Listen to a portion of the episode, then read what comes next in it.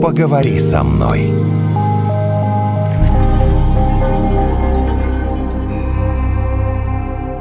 Сегодня у нас Евгений боится. Обычно я пугаюсь, а сегодня Евгений. Ну давай, испугай нас, Жень. Не-не, я вас-то не испугаю, я сам боюсь. Это вы меня сейчас испугаете. И сейчас э, психолог Никита Самарин, который э, у нас в подкасте «Поговори со мной» сегодня, тоже удивится. Да.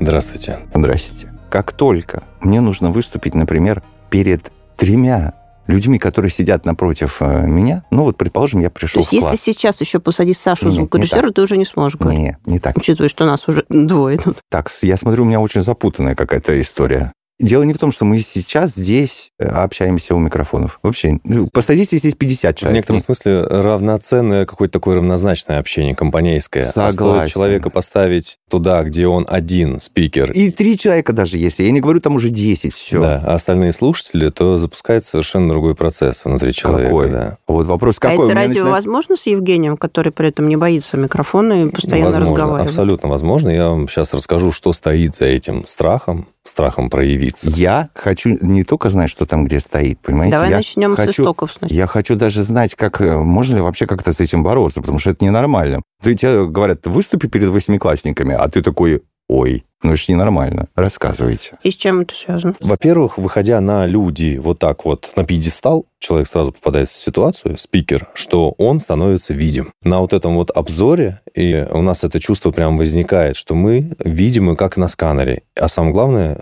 э, вместе с этим возникает куча фантазий о том, что сейчас все эти три человека или 200 человек что-то во мне увидят. И Там следующее... мне особо нечего скрывать, пусть смотрят. Казалось бы, Ну, есть фантазия о том, что со мной что-то не так, и это станет заметно. И эта фантазия даже может быть сама от самого спикера вытесняемой что просто проявляется в итоге вот этом неконтролируемом э, страхе, дрожи и там разных реакциях телесных. вытесняемый, ты поняла сейчас? Вытесняемый спикер. Ну, я поняла, что, например, ты выйдешь и там, э, типа, пошутишь, а никто не засмеется. Вот. Например, ты такой боясь думаешь, провала такого. что-то да. я вообще о чем? Вытесняем, это Мгм. значит, ну, как бы я вроде про себя сам убежден, ну так, в трезвом уме, Ну, что уверен, со мной да. все в порядке, ну, типа, Мгм, да, мгм. как бы, а потом попадаешь в реальную ситуацию, то есть, например, в эту да, перед три человека, да, и вдруг начинает колбасить. Ну. Это говорит о том, что я или спикер не в контакте с э, каким-то страхом или с каким-то убеждением про самого себя же, вот это самое интересное, что мое мнение про самого себя, которое я на самом деле всю жизнь от всех скрываю, а вдруг они его увидят. Беда какая со мной, Да. смотри-ка. А Действительно, например, какое? Что ты абстрактный спикер, не Евгений недостаточно умный, что ли? Или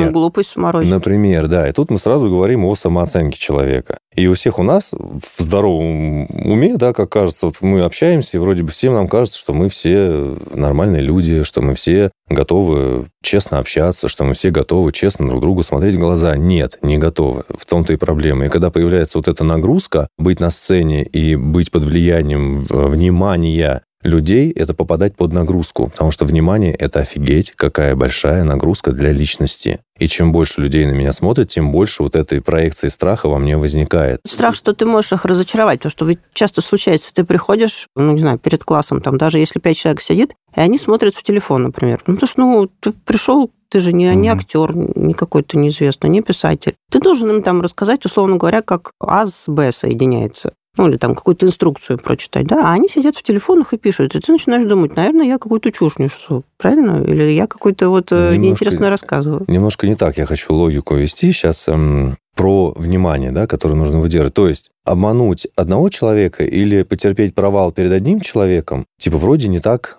болезненно мне же самому. То есть всегда же мы боимся неудачи, боимся провала, в том числе в нашем выступлении. И вроде как бы перед одним человеком, да ничего страшного, а перед тремя уже страшно, а ну 200 вот, это то, что человек... Наташа и говорит. Вот они сидят э, пять и смотрят в телефон. Ну это же провал. Многим легче, когда люди пристально не смотрят, не поднимают глаза на сцену, а как-то между делом там закусывают, Ага. например, сидят в телефонах, и идет какая-то презентация. И многим спикерам это легче, потому что нет вот этого пристального взора. Да как же никто не слушает, когда Да. они там все Да, закусывают. и, ну, и тогда кто-то какой-то и, фон идет, и тогда прошла музыку. презентация, да, и вроде бы как бы и, и Ну, слава это же богу. провал. Для спикера? Никто же не услышал, что он рассказал. Смотрите, это уже зависит от задачи там, мероприятия, например. Если, например, на мероприятии заявлено просто несколько спикеров... 10 участников Да, ради 10 галочки. да? спикеров, они выходят, каждый по часику свое разговаривает, в зале Что там творится... пробубнил, пробубнил, ему денег дали, он ушел. Да, в зале творится что-то хаотичное такое само по себе. Зал живет, кто-то иногда поднимает глаза на сцену, на презентацию, кто-то нет. И это одна ситуация, задача. А крутой уровень и другая ответственность на спикера ложится тогда, когда он должен держать аудиторию и вести ее, например, как я сейчас стараюсь очень вести логику вашу. То есть я Мгм. сейчас тоже прям за ваше внимание, прям борюсь, вот прям сейчас как-то вот э, я буду вести этот разговор, чтобы сформировать вот это понимание, что происходит с человеком,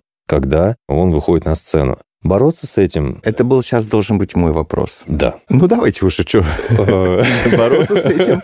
Бороться с этим можно, и можно относительно даже легко. То есть ситуативную панику перед конкретным выступлением, например, вот прямо сейчас вот, да, вот мне выступать, грубо говоря, или завтра, и вот этот мандраж, там люди ночью не спят, можно решить, в принципе, какой-нибудь э, ментальной техникой, там есть НЛП-тренеры, там они очень легко делают диссоциативные вот эти растождествляющие техники, когда человек там в своем воображении представляет, там какие-то манипуляции проделает и выходит с более меньшим напряжением на сцену. Ну, то есть вроде как легко. И на эту задачу, на конкретную, этого вполне себе достаточно. Но а, если говорить про психотерапию личности, то такой способ не решает того конфликта, о котором я вот говорил до этого. То есть какие страхи поднимаются во мне и какие фантазии мои же вытесненные, спрятанные от всего общества на самом деле во мне поднимаются, когда я выхожу на сцену с э, большим количеством людей, например. Так. Мы все время говорим, вот сцены, пьедестал, а бывает же обыкновенное, не знаю, внутреннее собрание. Тебе нужно выступить перед своими же коллегами, их там человек там 10 соберется, и Мгм. там какую-то тему вот тебе сказали подготовить ту же презентацию или, допустим, какую-то тему озвучить, или там какой-то вот новый специальный проект. И это же тоже нужно... Такое внутреннее совещание. Ну да. Да, да, нужно же такое. уметь вот это все продать, условно да, но говоря. перед своими же тоже важно не упасть в грязь лицом. Ну, конечно, потому что чтобы- если ты плохо расскажешь, они только все посмеются и Да. скажут, ну вот э, человек э, какой-то дурак там. Всегда же говорится, что перед чужими-то, как говорится, споткнуться легче, чем перед своими, потому что со своими-то продолжать потом все еще общаться. Конечно. Ну да, это выйдут, забудут и Ты вообще... потом да. выходишь, и они еще там, в общем, сидеть с ним еще целый день, пока не это Сидеть-то ладно. Они потом пойдут куда-нибудь сок пить и начнут это Обсудят, да. обсуждать. И говорят, ну, какой дура или какой дурак, да? Ну, что это? вот Какую-то это? чушь Что это он нам мне вот э, зачем? Вы сказали, «Ну, знаете, вот можно НЛП, но это не решает. А можно еще решать. И на этом вы замолчали. Нет, ну как-то надо... Что, что делать-то? А еще можно решать. Ну, отлично. Да, ну то есть углублять этот вопрос. Смотрите, у Евгения через три дня публичное выступление. Как интересно. Что ему Не, делать? ничего интересного. Этот подкаст для вас. Конечно. Как ему себя подготовить, чтобы эти студенты пятого курса не смеялись у него за спиной? Смотрите, первый шажочек точно поможет. Это признаться во всех тех страхах, которые у меня возникают, когда я думаю вот об этом Он мероприятии. подумает, что я дурак. И это например. страх его. Да, допустим, страх, что подумает, что я дурак. Я бы задал вопрос, например, да, ну, что случится, если он подумает, что вы дурак? Мгм. Это любимый вопрос Евгения. Ничего не случится. Да, то есть, на самом деле, если бы взять там реальную ситуацию, или действительно, может быть, это действительно, Жень, ваш э, страх, то за этим страхом, что он подумает, что я дурак, стоит что-то более важное.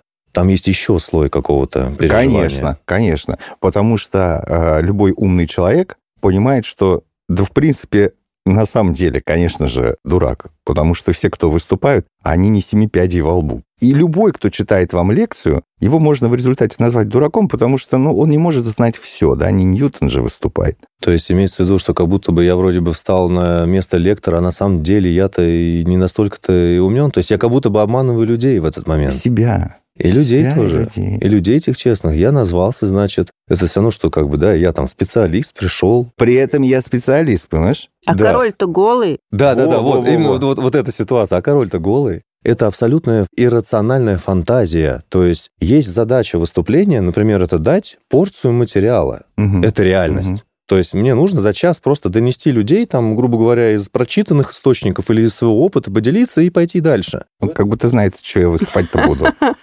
Да. А в этот час, в этот час закладывается весь вот этот глобальный иррациональный смысл, что люди за этот час узнают, что я, оказывается, не такой профессионал, а может, я еще недостаточно. И тут синдром самозванца выходит на сцену, что. Оказывается-то я на самом деле сам себя считаю не специалистом высокого уровня, а стою здесь людям чего-то втираю. То есть, Негодяй, а? да, да, и вот эти вещи вызывают вот то самое напряжение. То есть, как будто бы наша внутренняя совесть начинает нас напрягать.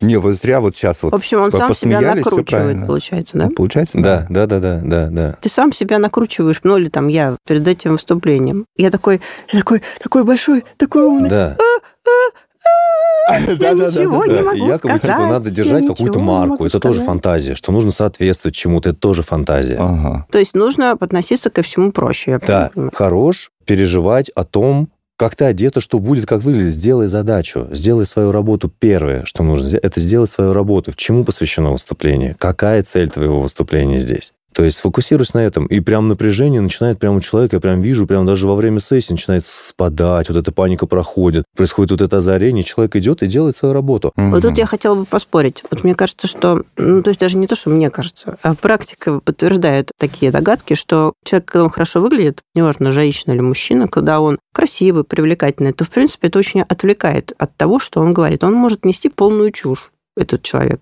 Ну, допустим, это женщина, у нее там прекрасно уложенные волосы, какая-нибудь помада, она ну, красавица, и все смотрят на нее, ну, господи, какая же красивая. И что она? Она может там хоть это рассказывать, что 2 плюс 2 это равно 10. Да, Никто Наташ, даже не на услышит, что красивую она женщину скажет. есть те, кто посмотрит и по-другому. Это там кто-то зачаруется и будет, да, Нет, действительно. я к тому, что внешний вид-то все-таки имеет значение. Однозначно, да, он должен подходить формату прежде всего. Там, или некоторому э, собственному, скажем так, состоянию. То есть, да, формату и состоянию. То есть, если мне некомфортно деловые костюмы, я никогда, вы видите, да, в деловых костюмах не прихожу. Но я и не прихожу сюда в шортах и в рваных футболках тоже. То есть, есть какая-то... Было бы интересно. Да, то есть я бы тоже, наверное, себя по-разному бы чувствовал, если бы пришел я сюда в пиджаке, там, да, или в каких-то в другую Мгм, сторону, там, рваных костюмах, кедах и так далее. Вы говорите, по-разному могут э, смотреть на красивую женщину. А как, Да. кроме описанного Ну, Наташей? кто-то на красивую женщину может посмотреть, э, да что она вообще может знать. Обаяние, неважно, какого оно, Ну, оно ка- ну, пола, Наташ, муж- ну что, обаяние и красота разные вещи. Ну, Нет, ты что ж. смотрите, Может если... быть, просто обаятельным. Улыбнуться, и тогда ты можешь все что угодно рассказать. Никто даже вот не поймет. Когда идет бизнес-тренинг, бизнесмены смотрят на подачу, смотрят на материалы, на профессионализм. Они же тоже не слепые, чтобы просто увидеть красивую женщину и совсем согласиться. Хотя в легендарном фильме «Основной инстинкт», вы помните, как там Шерон Стоун, по-моему, актриса, да, играет, как Была она как раз-таки делала вот этот трюк со всеми С э, ногами, да. мужиками, когда она переставляла ноги, практически раскрывая там свою промежность, что в итоге вызывало вот это эмоционально возбуждающее чувство у мужчин, и это типа вырубало у них э, когнитивную кору, они хуже соображали, ну, потому что были уже все, вожделели ее. И это работает, да. Но это уж совсем было агрессивно с ее стороны. И это не формат простого выступления, о котором мы, в конце концов, как бы размышляем. Тут нужно же перейти к каким-то еще... Вот, допустим, Евгений. Я сейчас смотрю на него, чувствую, что как нехорошо. И он не выступит через три дня. Он собрался, Соберись. Преодолел все свои страхи.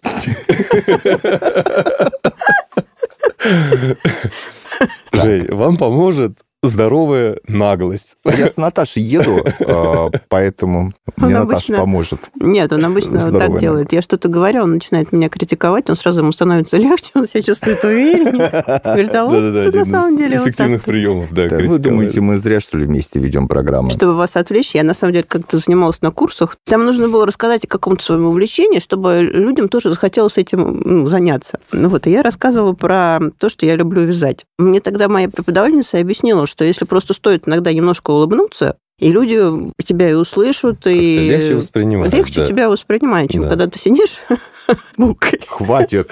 В общем, к чему я хотела Что сказать? это? Вот Евгений преодолел страх. Да-да, преодолел. Ну, мне, кстати, вот то, что Никита сказал, я уверен, Тебя поможет. отпустило уже. Ну, я думаю, да.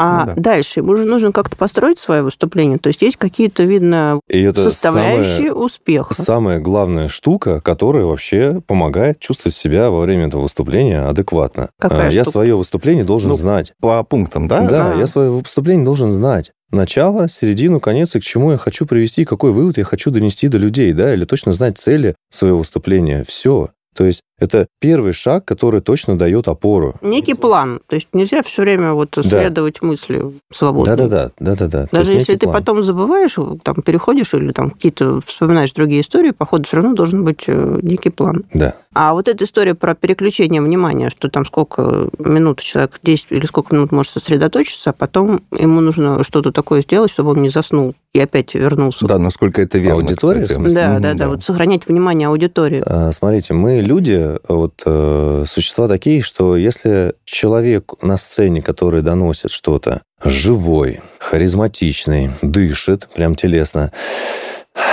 как-то взаимодействует со своими чувствами, то и смотреть на это всегда будет интересно. И это будет, кстати, тем самым очарованием, только речь уже идет не о женском очаровании, а о сексуализации, например, да, какой-то, а именно о живом человеке на сцене. Это всегда интересно. Это можно всегда увидеть, когда спикер начинает сам спотыкаться, а аудитория начинает засыпать. То есть как бы сам спикер не выдерживает какого-то что-то, что с ним происходит. Ну, нельзя же все там 40 минут держать внимание. Есть же А. вот эти вот спады, да, периодически бывают. В любом случае какая-то перемена-то может быть, но дело это не какой-то физиологический процесс, нет. Здесь важнее просто, наверное, быть э, в контакте с собой во время выступления. То есть не спеша двигаться в заданную сторону, посматривать на людей, смотреть, как они воспринимают, там, да быть готовым к тому, что кто-то посмотрит в телефон, и я восприму это, например, как отвержение или как неинтересно. Хотя это тоже фантазия, это не факт. Слушай, а телефон, ладно. Телефон, ладно. Присмотришь свой телефон. Они иногда вот так вот делают. Да, осуждают, типа. Это даже не осуждать, я не знаю, как это называется. Ну, закатывает глаза. Вот сидишь, думаешь, может быть, она закатывает глаза, потому что ей какой-нибудь дурачок сзади дышит, понимаешь, в ухо перегаром. Может быть, и так. Да. Понимаешь, ты тут вообще ни при чем.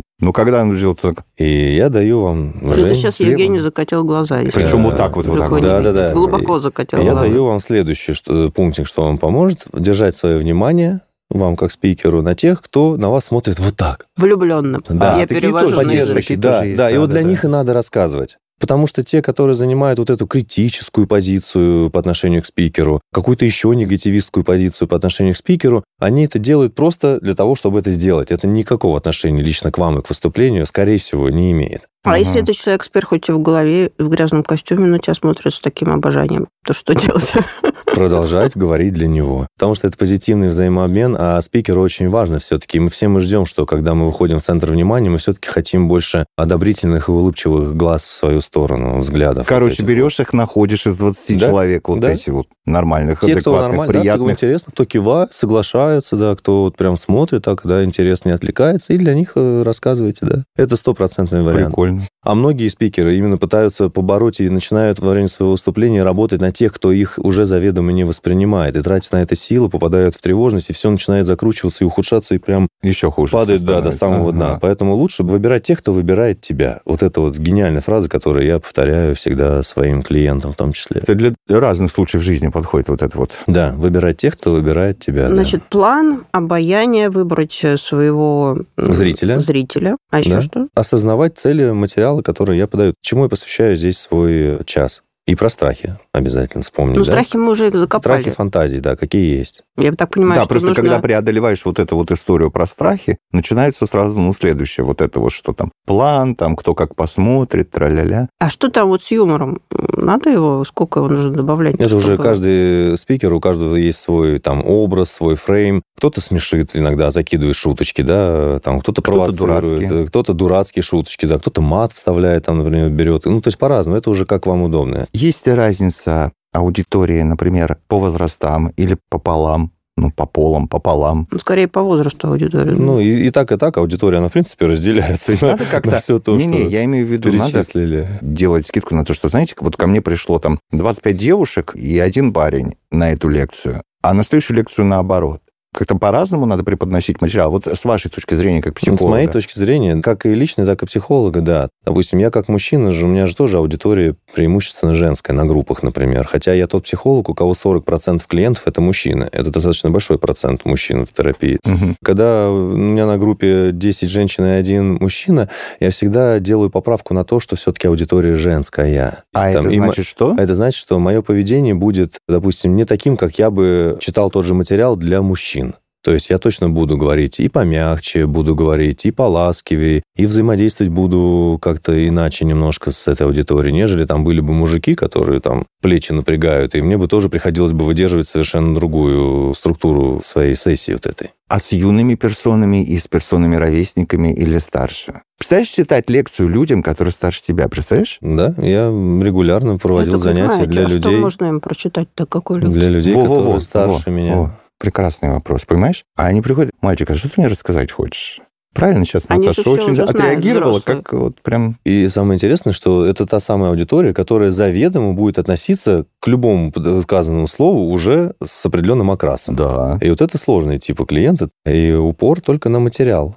И все. На факты материала, который я подаю. Ага. Я вот люблю, когда вопросы задают. А если ты ответ не знаешь? Ну, какой-нибудь ответ всегда можно придумать. Я же не себя не позиционирую как э, знаток истории 20 там, какого-то века. Я когда начинал вести первые свои там группы, говорить как-то на какую-то аудиторию, доносить теоретические материалы, что делать, я зубрил и все там это делал. Потом я стал делать интерактивные истории, то есть я стал с группой взаимодействовать. То есть я говорю какой-нибудь тезис, и ваши вопросы, комментарии, предложения. И начинается живой диалог. И вот это очень интересная процедура. Но это уже в какой-то смысле пришло с опытом, и это возможно на моем формате групп. Ну, вы, наверное, просто очень харизматичный, потому что, э, когда я однажды так э, сказал, ваши вопросы, что там, комментарии, предложения, да. сидят, смотрят.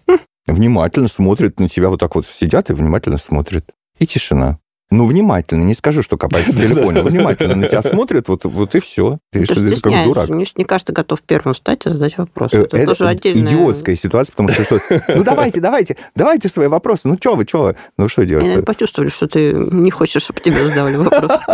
Не, ну, не Что у тебя знаю. есть страх перед вопросами. Перед выступлением, перед вопросами. На вопросы отвечать легче, чем э, что-то бесконечно вот от себя там нести, нет? Ну так-то. Не, нет, это зависит тоже от индивидуально от каждого спикера, допустим. До какого-то времени там, да, мне было проще, чтобы меня вообще вопросы не задавали. Вот я читал, и как бы идем дальше. Мгм. А сейчас мне важно, чтобы люди были включены, чтобы были вот эти вот споры, там что-то еще, там, вот это, вот это начинается живой процесс. Но это мы говорим про а, аудиторию, где немножко другой процесс, там, да, я говорю про психотерапевтическую группу. Для выступления на сцене, чтобы подать какой-то материал, мы все-таки говорим о том, как просто это сделать, чтобы люди в итоге э, услышали, и на самом деле то, что они заинтересованы, Жень, смотрели в тот момент, когда вы спросили ваши вопросы, комментарии, предложения, вообще-то это был успех, что они все были включены. Вот Мгм. эти глаза. Они проявились, они, скорее всего, просто потому, что Наташа права, что просто было страшно взять микрофон и встать на две секунды вот этим центровым. М. Вот и все. Поэтому это было классное, скорее всего, выступление. Спасибо вам за психотерапевтическую поддержку. Я думаю, Женя, что ты справишься. А у меня нет выбора тут как бы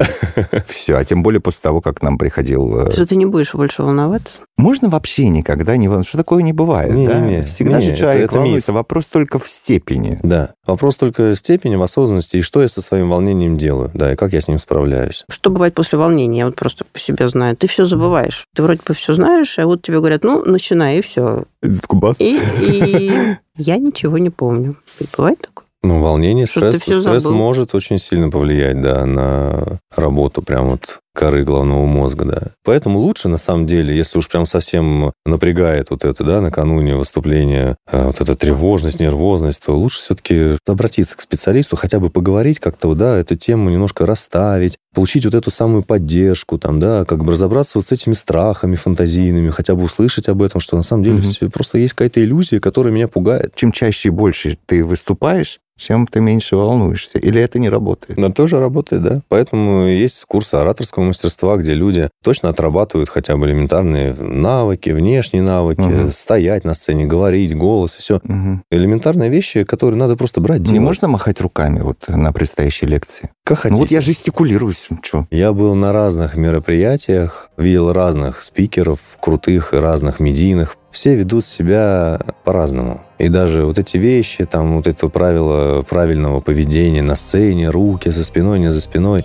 да как угодно, лишь бы вы были настоящим, потому что люди больше верят настоящести, чем... То есть меньше из себя тут э, Да. надо Да. устраивать. Не выпендривайся, Жень. Ну, это не самый простой, конечно, вот сейчас был э, совет Наталья, но я постараюсь. Благодарю вас, э, друзья. Ну что, Да. я пошел лекцию читать. Удачи вам Ну, не, большое. не, подожди, сначала готовиться. Готовиться, а потом читать. Удачи вам большое, Жень. Я буду держать за вас кулачки. Спасибо вам, Никита. Поговори со мной.